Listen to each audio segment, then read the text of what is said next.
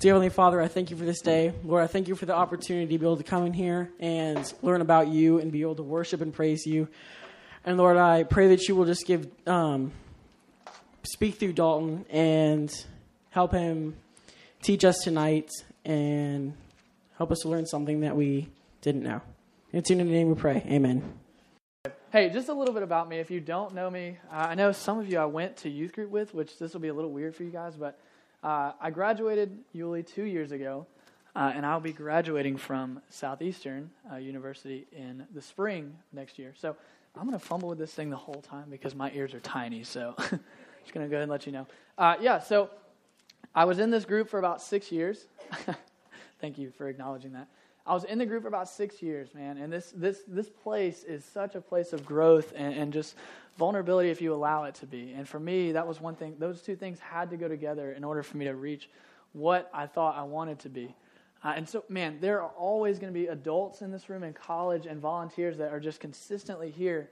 They're not here because, even though Dan is a great speaker, they're not here to hear him every week. They're here for you guys. And, and I can't tell you how that's almost like a place of regret for me because I, I could probably count on my hand how many times in those six years that I did reach out to someone that was here consistently, just waiting for someone to come to them and seek advice and seek that that that guidance that we're that we're uh, called to have. And so, just before we get started, that that's not even relevant to what we're going to talk about, but that's just something that I felt like was necessary to share with you because it was something that I had to kind of figure out after I got out of the group, and I was like, oh, what do I do now? I don't have a youth group to go to every Wednesday night.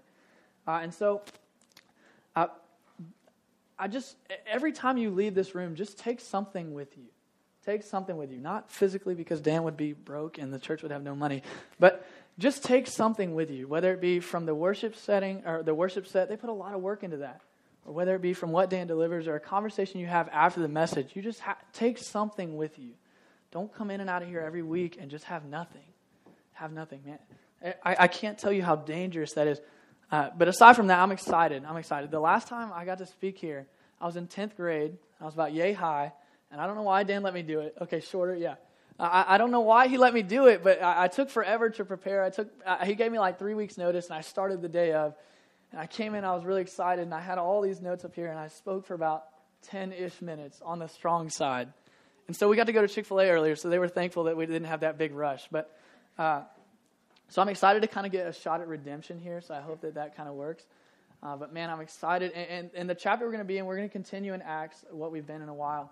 Uh, and the chapter, I, I kind of struggled through it a little bit because, not because there's not a lot of content in there, but because there's so much, I didn't want to try to pack it all into one and miss what is it that we're supposed to get out of this tonight. And so uh, let's just let's talk about it a little bit. So, if you were here last week, Dan talked about chapter 13. Uh, and, so, in that, we see Saul and Barnabas are set apart and they're sent out on a missionary journey. And also in the chapter, Saul's name is changed to Paul, and they continue. So, they're going through Antioch, they're speaking the gospel.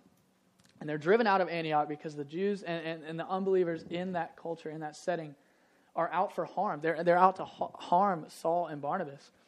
And so then that, that's kind of where we're going to catch up to them here tonight, even though that was a really brief background. We're going to catch up to them here. They're going to enter into Galatia. And uh, does that sound familiar to anyone? From what? You've heard of the book. Okay, good, good. We're, okay, I'm glad to hear that. Yeah, so Galatia was notorious uh, for its impenetrable and radical pagan culture. And so, what does pagan mean? I don't know. I had to look it up. No. Uh, so, pagan, it, it's kind of this, it's a big, broad spectrum of uh, sort of this Greek mythology where just everything has a god. The rain has a god, the sun has a god, the moon has a god. So they, they worship all these gods. Really, really, what it comes down to is what's pleasing me is my God right now. And so that's, that's just kind of the, the level they operated on.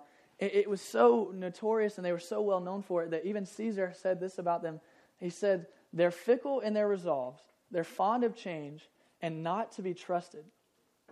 So, fickle in their resolves just kind of means that they kind of go wherever the, the popular thing is at that time. So, I mean, we do this with sports teams. I, I know I'm a Jaguars fan. Sometimes I love them. Sometimes I hate them. That's just how it works. So, so that's kind of the, that's a rough picture of what they were like. You know, if it was raining, and they, if it wasn't raining and they needed rain for their crops, it would rain. They would praise the God of rain or whatever it is. So that's just kind of, kind of how they worked. So that's just to kind of kind of give you a, glimpse of what it is that Paul and Barnabas are about to step into in Galatia. And, and, and also, I was reading through some commentaries and stuff, and it says that we also understand that Galatia was probably one of the roughest places that they stopped on their missionary journey because they would have, uh, because of the language that's used in Galatians. It's one of the harshest of the epistles that Paul wrote to the churches. And so, uh, before we get into the actual text, we're just going to pray. Uh, so, so if you will, just bow your heads, uh, and we're going to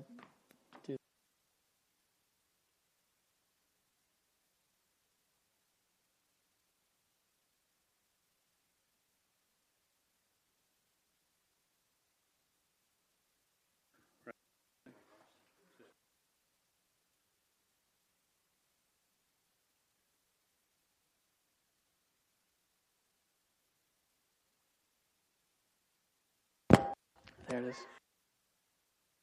Does it work? A little hot. okay, we're good. All right, we're good. Thank you, thank you. All right, now let's bow our heads. Let's pray. Let's try to start this off right here. Okay. All right. Lord, I just ask that you simply do uh, in this room what only you can do. I ask that you, I thank you that we can even gather together. And I pray that as we are, that you would just fill this room uh, with your presence and your understanding. And let the words that flow through the room be glorifying to you and you alone. So I thank you for this opportunity. In your son's name I pray. Amen.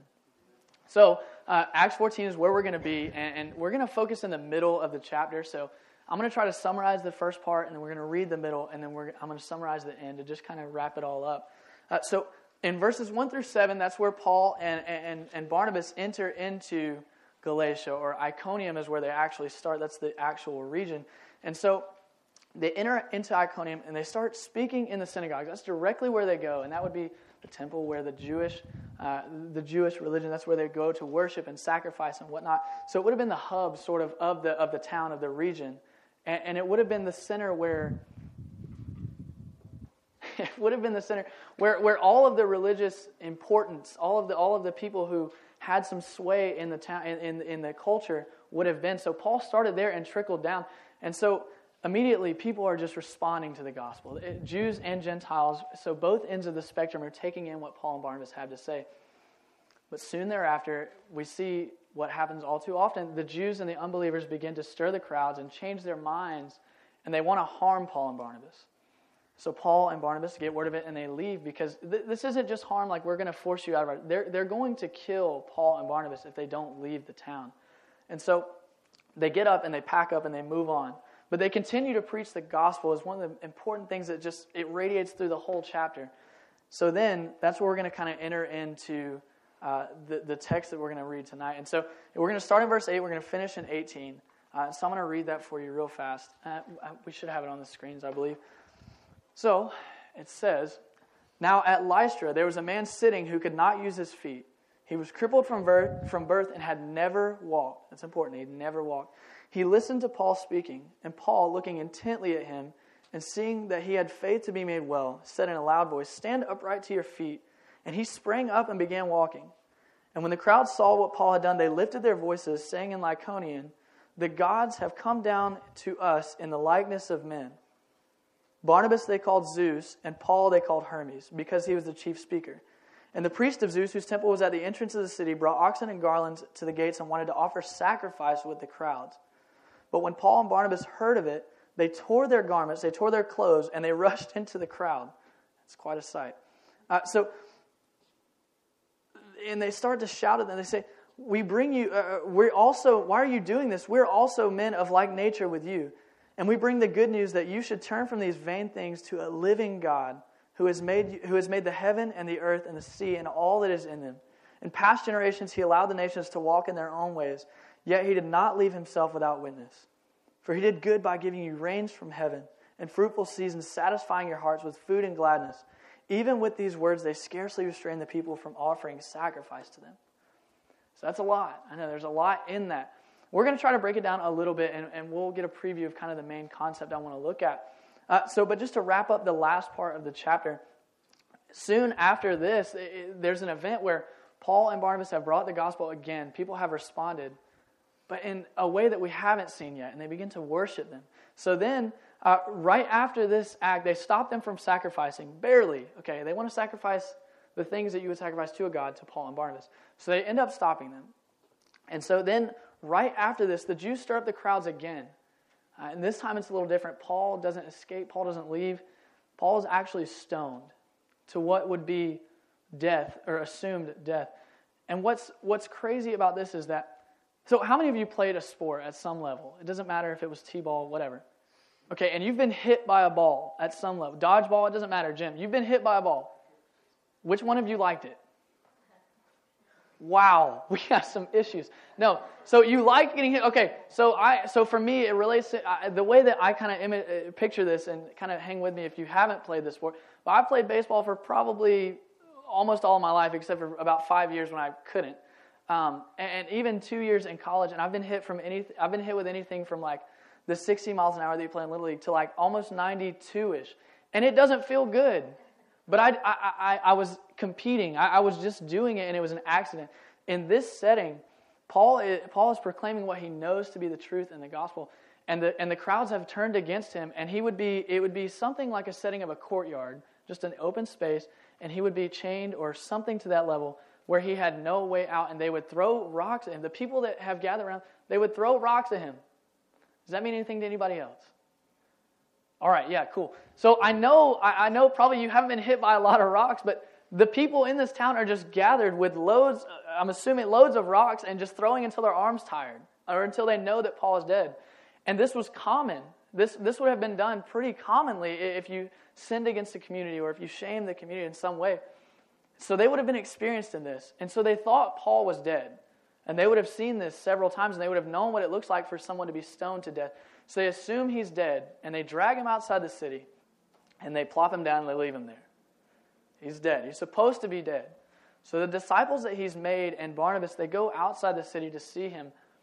Paul pops up, or I assume he pops up. They, it, the Bible just says he gets up. He gets up, and what does he do? He goes back into the city that just stoned him. He goes back in. It, does, it says he goes back in and at some capacity he continues to speak the gospel, but he leaves the next morning with Barnabas, which I would presume that's a good idea. These people just try to kill you with rocks. I, I, I still struggle with that. So he says right here in verse 22, he says, they were strengthening the souls of the disciples, encouraging them to continue in the faith, and saying that through many tribulations we enter the kingdom of God. Who more qualified to say that through many tribulations we will enter the kingdom of God than Paul? This, this is the guy who was a, a persecutor of Christians, who killed hundreds and hundreds, met, had an encounter with Jesus, then moves on, and instead of roses and daisies in the field, he's arrested several times, he's stoned in this account, and, and just account on top of account of Paul just facing these tribulations just because of the gospel, not because he's Paul, not because of his status, just because of what he's claiming. So that's kind of the text that we're going to work through, but kind of the, the idea, the, the theme of what we're going to look at comes down to this. And we're going to look at the two sides of the story, and that's the act to follow, which would be Paul in this account, and the tragic mistake to avoid. The tragic mistake to avoid. And we'll, we'll kind of dissect the mistake later after we kind of work through the text a little bit. But I'm asking you to hang with me. I know that this, sometimes it just kind of seems monotonous in here, and you're hearing the same sort of themes on a weekly basis. But I'm just, just hang with me here. We're going to try to get into the setting with Paul and Barnabas. We're going to try to make this room into Lystra, where Paul and Barnabas are at. So, so they go into the city, right? Let's, uh, let's start with what we know about this setting. They go into the city. In verse 10, it says, They said in a loud voice, uh, so he goes into the city, speaks the gospel, and he heals a man because he looked at him funny, right? Okay, he knows that the man's crippled. The guy, they meet eyes, like Finn's meeting eyes with me right now. He has a weird twinkle in his eye. I don't get it. But he sees something in this guy's eyes that says he has faith to, he, to be healed from his condition. Are you? Okay, yeah. So he has faith to be, okay. So, so Paul notices this out of everybody that would be in this crowd, and he, and he tells the man to stand up, and he does. A guy that has never walked. This isn't, he was, in, he was in a cast, he broke his foot, and he gets, he has never experienced walking. So even, even people that have broken their leg, like our friend Seamus here, he's, so when you got out of your cast, you knew how to walk still, right? Okay, you, you, you got out of the cast, you started walking. If you have never walked before, you don't know how to walk. So he tells the man to stand up and walk, and he just gets up and, and walks away. He no occupational therapy, no time in between. He just gets up and walks. So so it's a pretty amazing thing that they've done. And so then the people who are who are listening in this crowd, they look at Paul and Barnabas, and, and, and instead of saying, "Wow, what a mighty God you serve," what they do? So what mighty gods you are? I'm imagining. So so let's put Seamus back in his boot that he was in for a while. I'm imagining being up here and he's looking at me with that twinkle in his eye, and I tell him to stand up and walk and get out of his cast, and he does it. I would say it's safe to say that none of you would say, man, Dalton is Jesus, right? I hope not. Because if I'm Jesus, we're in a bad place. Okay? So I, it was hard for me to imagine this. It was hard for me to understand why that they would call these men gods because no matter what religion you follow, your gods have some level of authority, some level of, of above you uh, and, and you kind of have that respect and that fear of them, right? So it was hard for me to imagine why they would call humans gods. The gods that they worship, they call them humans. So that was hard for me to imagine. So as I begin to kind of look into this, so, so they call Paul Zeus, or they call Barnabas Zeus, and they call Paul Hermes. So I, I know that Zeus is in some of the Disney movies. I don't know a ton about him, so I had to look it up. And kind of what he is, Zeus Zeus is the king of the gods. He's the top dog in Greek mythology. He's the gods that all the other gods go to when they're having trouble with their humans. It, that's kind of how it worked. He's like, I picture him like the judge, like he's just at this giant, massive table and he's just clanging that hammer on the thing, just knocking people left and right. So he's the king of the gods. So not only did they call him, a, not only did they call Barnabas a god, they called him the god of Greek mythology, of pagan worship. And they call Paul Hermes. So I looked up Hermes. Great old Wikipedia told me what Hermes was. Now, so Hermes was the son of Zeus, and he was understood to be the originator of language and sort of the intercessor, the intermediate between the divine or the gods and humans.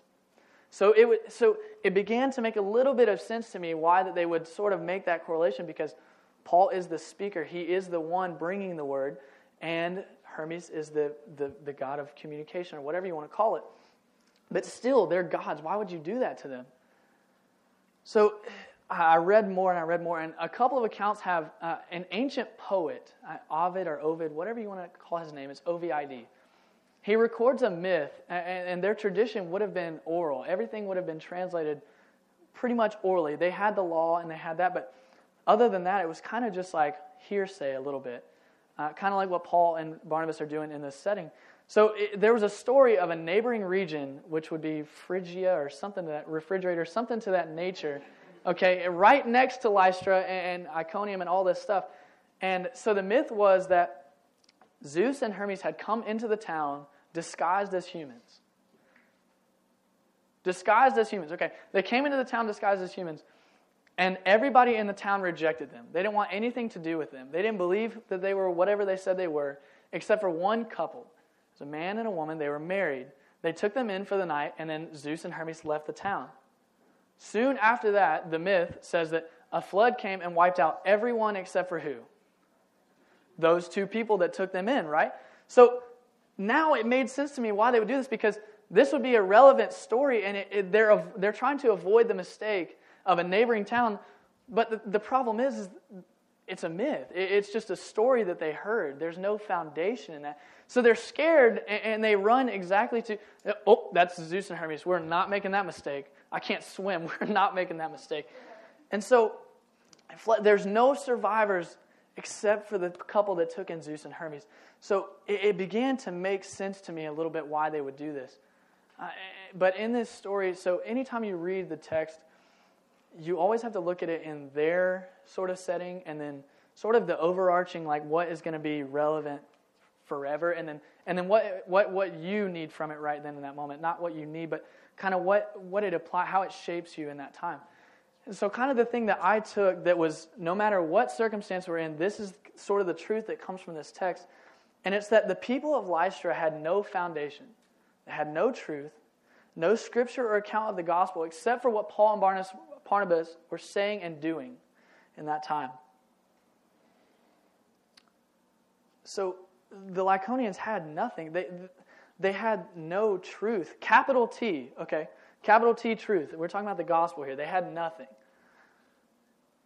and so where, where there is no truth, where there is no Jesus, where there is no Jesus, there is no life. Okay? Eh, eh, that's right out of Scripture. John 14, 6 says, Jesus answered, I am the way, the truth, and the life. And no one comes to the Father but by me. That's a common verse. I think the Parkers have memorized it every year for camp. Okay? This is a common verse. But it's, that's it. It's right there for you. They're, they had no truth, and they had no Jesus, and they had no life. So they're just fickle. They're lost. They're just wandering around. Whatever somebody tells them, they're believing it. Okay? So now that we kind of see that, that, that overarching like truth theme, whatever it is uh, that you want to take from it, we're going to move into a little bit of what it means for, for us. How, how, do we, how do we navigate through this? Because we don't believe in Greek mythology, I hope, okay? And we, we, we don't, we, we have the truth, we have access to every truth that we want to believe through our phones, computers, whatever. And we have instant access to the truth whenever you want it. Believe it or not, I don't know if you knew that. So the difference between us and them is that we have the truth. We have access to the truth. We have not one, not two, not three, but four accounts of the gospel that we believe in. So if you didn't believe one, there's another one. And there's a backup for that one. There's a four string backup for the gospel, but they're all the same. They're all equal in power. No, kidding. Uh, but seriously, though, we have access to the truth. Paul was a Pharisee, which means he was a religious uh, ruler. He, he, he, had, he had to memorize five books of the Bible, the first five books, which would be the law. How many of you memorized five verses? Okay, yeah, me neither. No. So they had to memorize five books, and, and I go to school with this girl, and she, she has three books memorized, and you can ask her, and she'll spout it off right there. The whole book. I, it, it blows my mind. But he would know the law. He knew the law, eh, which would be very prestigious in this time. But it was until he made that encounter on the road to Damascus where Jesus wrecked him and showed him who it is that he is persecuting that Paul had the truth. Paul thought he was the truth. He thought that religion was the truth. But until he encountered Jesus in that moment, he had no truth. He had no foundation. And he met the Jesus that would be the reason that he would push through all of this junk that we see him go through through his whole life. Without that, he has no strength, no foundation to move through that. And so, if you want to just take one sentence or one phrase away from this, whatever you want to do, it's going to be that we have to follow in the footsteps of Paul not because how holy he was, but because he recognized the truth that is in Jesus and he pursued it, and nothing stopped him. Without the commitment and being rooted in the scripture, we will be just like the Lycaonians in this account. We have nothing to cling to when culture and all this other stuff tells us otherwise. We'll believe it.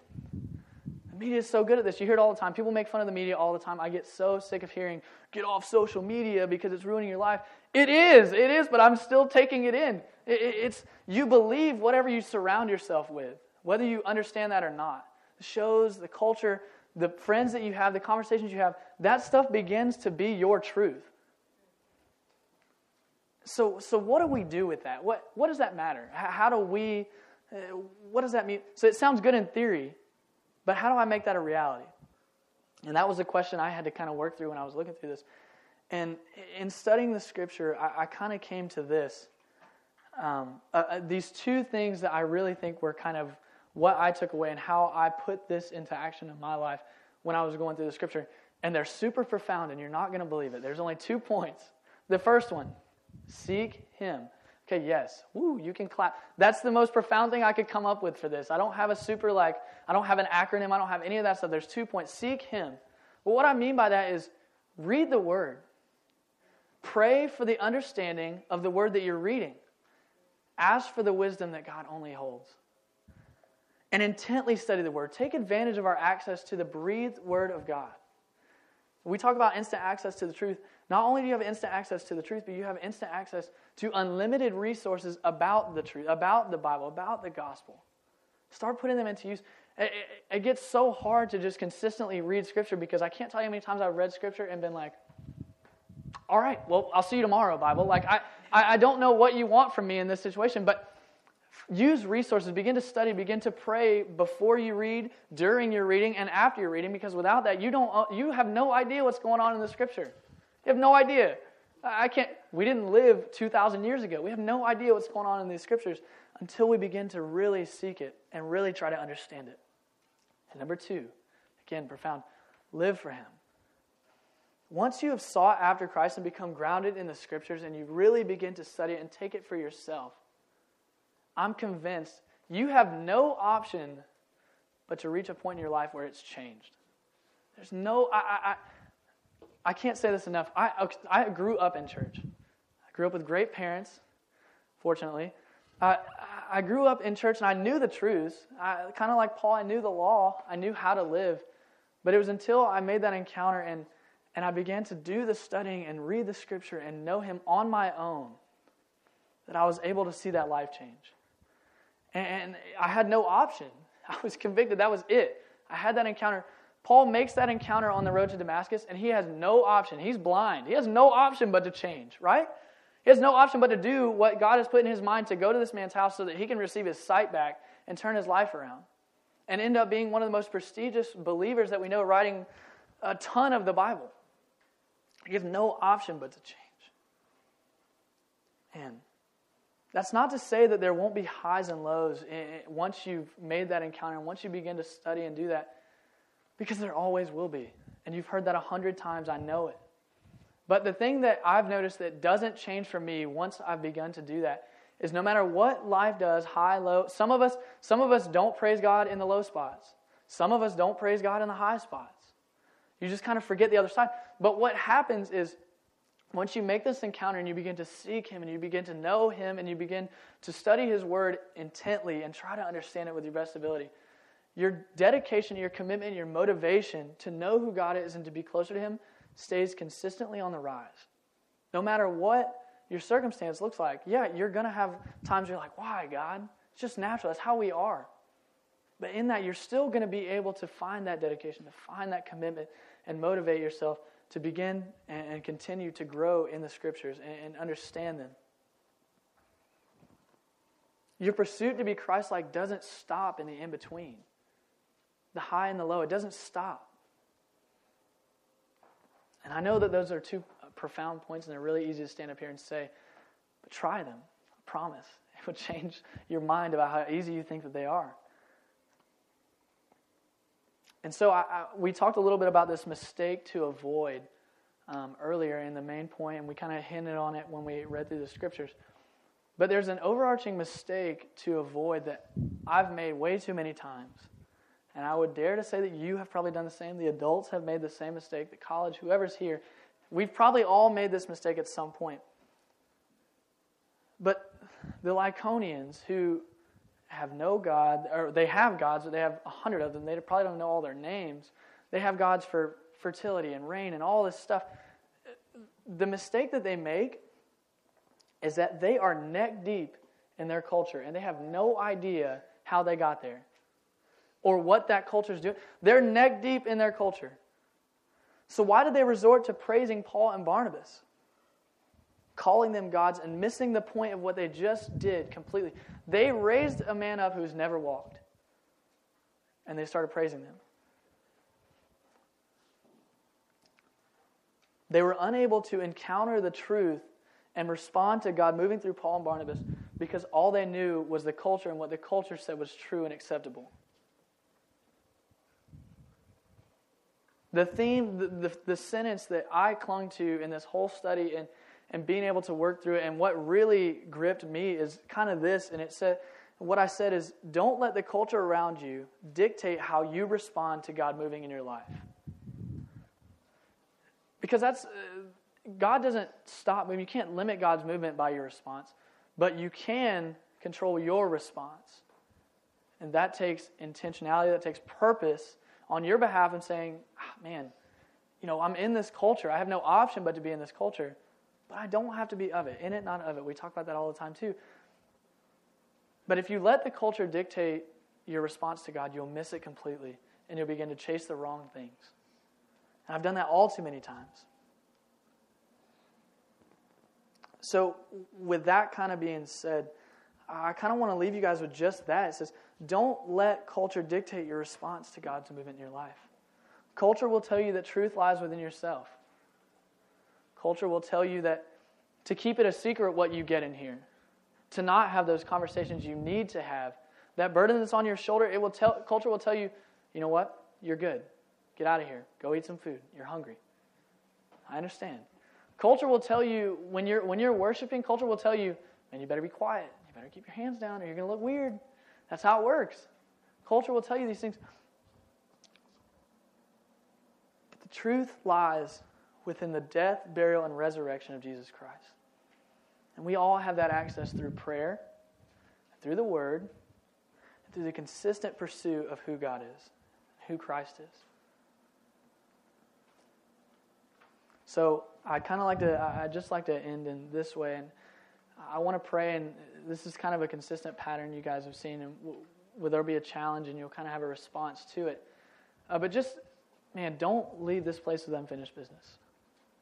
Culture will tell you to walk out of the door, and you'll be fine. But tomorrow, when you go through something, you're going to think, and you're going to wish, hey, man, I wish I could have done something last night. And that's not to say that this is the only place God moves. God moves in your school. God moves in your, in, in your quiet time. God moves. And culture would tell you to keep that in your quiet time. Man, you have to take that out. You have to live that. So let's just bow our heads for a second. Bow your heads. And so, man, don't look around, please. Let's not play this game. So just, I have one question for you. One question. Have you allowed culture to overtake the truth in your heart and in your life? Have you allowed culture to dictate your response to God in your life and how you live your life for God? Have you done that?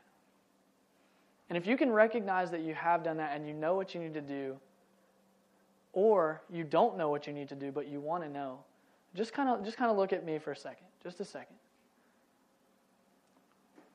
Okay, and don't look away yet. Don't look away yet. Man, you took the hardest step right now. You took the hardest step right now. Keep your heads down. You, took the hardest step right now. You made that, you made that commit, or you made that confession that, man, I've made a mistake. And, I, and, and I've fallen into it, and I continue to do it.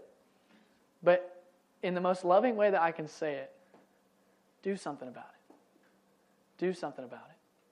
Please. I can't tell you how many times I, I looked Dan in the eyes and told him I had something going on, and I walked out and I went and had food. And that haunts me right now because I can't imagine where I would have been and what I could have done at the age that I was at, at your age, even though I'm only a couple years older than you. I can't imagine what could have been different if I would have, if I would have done that, if I would have made the commitment and followed through with it. So I want to pray real fast and, and, and, and we'll be dismissed.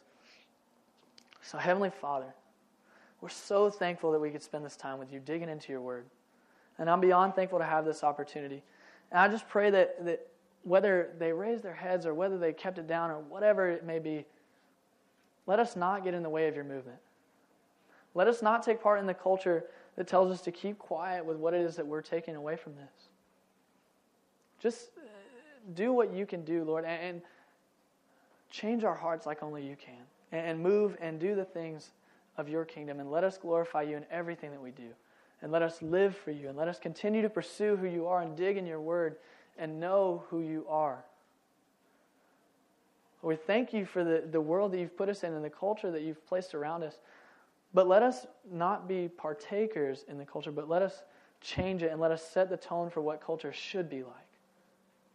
So I thank you for this room full of students, and I just pray that uh, there's someone in this room, if, if only me, that took away, from, took away something from this word tonight.